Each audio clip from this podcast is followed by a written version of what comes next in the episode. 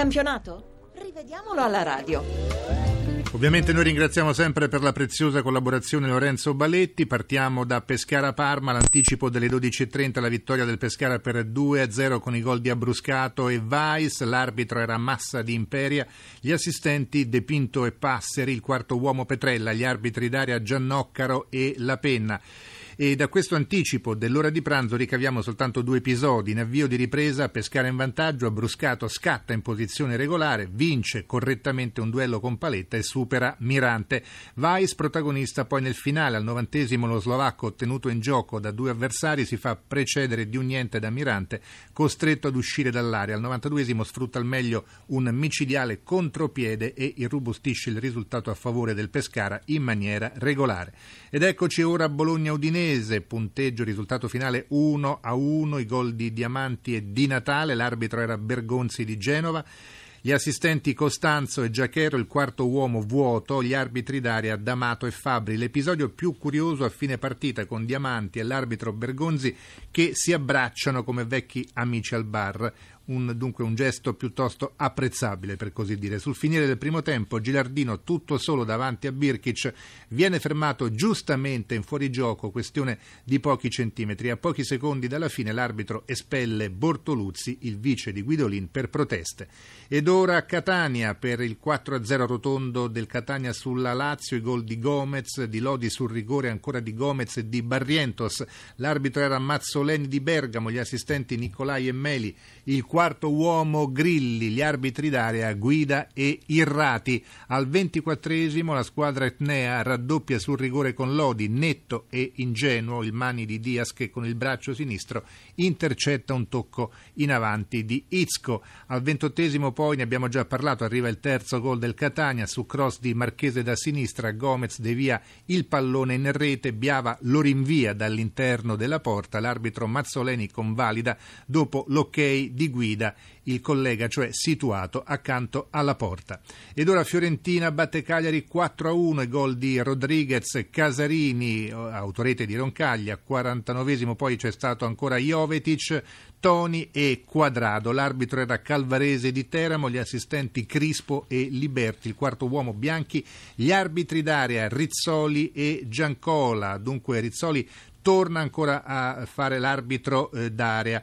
Toni viene pescato correttamente per due volte in fuorigioco. Nel primo caso manca una facile deviazione di piede, nel secondo impegna il portiere Agazzi di testa. Al 42esimo il Cagliari pareggia con un tiro di Casarini deviato nella porta viola da Roncaglia con un tocco che spiazza il portiere Viviano. In un primo tempo l'arbitro Calvarese, come avete sentito, annulla la rete per fuorigioco di Ekdal ritenendo che fosse lo svedese ad aver deviato il tiro. Poi ritorna però sulla propria decisione dopo un consulto con i suoi collaboratori. In fuorigioco ci sono tre giocatori sardi, nessuno dei quali però sembra impallare Viviano. Regolare il terzo gol dei Viola, Toni è in linea con il pallone sul passaggio di Jovetic ed ora Napoli, Napoli-Torino 1-1, ne dobbiamo ancora parlare con le interviste di Riccardo Cucchi, gol di Cavani per il Napoli e il pareggio di Sansone al 91 per il Torino, l'arbitro era Valeri di Roma, gli assistenti Alto Mare e Manganelli, il quarto uomo Posado, gli arbitri d'area Romeo e Nasca.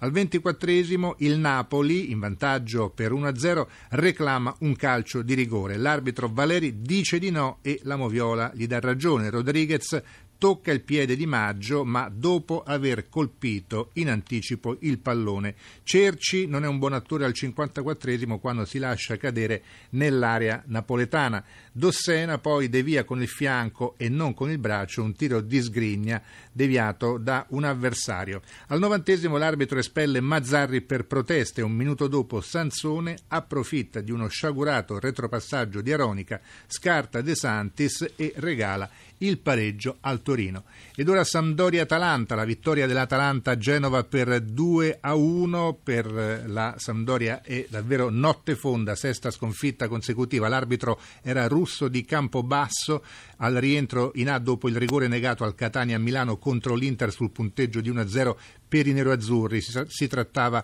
dell'ottava giornata. Gli assistenti di Russo erano La Rocca e Giordano, il quarto uomo Galloni. Gli arbitri d'area Rocca Rocchi e Di Bello. A 90 secondi dall'inizio della partita l'Atalanta passa in vantaggio con Bonaventura. Raimondi va via sulla destra in posizione regolare, lo tiene in gioco Gastaldello, cross al centro dove Bonaventura precede un addormentato De Silvestri. L'arbitro russo e i suoi collaboratori poi vanno nel pallone a metà del primo tempo sbagliando una volta per parte. Al diciannovesimo il fischietto di Campobasso non punisce con il rigore un fallo di Carmona che sugli sviluppi di un calcio d'angolo nel cuore dell'area bergamasca affossa e trattiene mm, per la maglia Eder. Manca quindi un rigore alla Sampdoria sotto di un gol. Al 32esimo l'assistente La Rocca sbandiera un fuorigioco inesistente di Denis costringendo l'arbitro ad annullare la rete dell'attaccante. Sarebbe stato il 2-0 per l'Atalanta. Ci pensa Rossini in a lungo a tenere in gioco Dennis e non è facile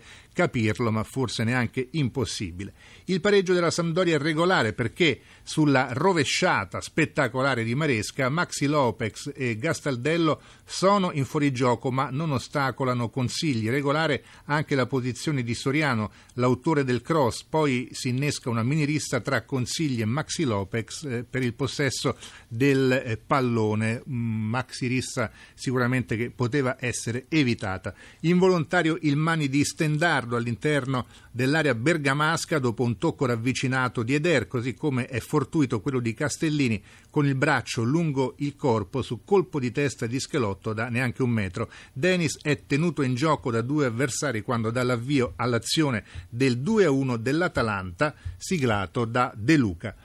Poi l'ultima partita, Siena batte Genoa 1-0, il gol di Paci al 55 l'arbitro era Peruzzo Di Schio, gli assistenti Di Francesco e Marrazzo, il quarto uomo Padovan, arbitri d'area Gervasoni e Palazzino. Alla mezz'ora gol annullato giustamente al Siena, Paci è in evidente fuorigioco quando devia in rete la punizione di Zé Eduardo. Due minuti dopo la squadra toscana vorrebbe il rigore per un presunto mani di Granquis che invece intercetta un tiro di Zé Edoardo con il fianco eh, e non con il braccio. L'arbitro Peruzzo non si fa ingannare.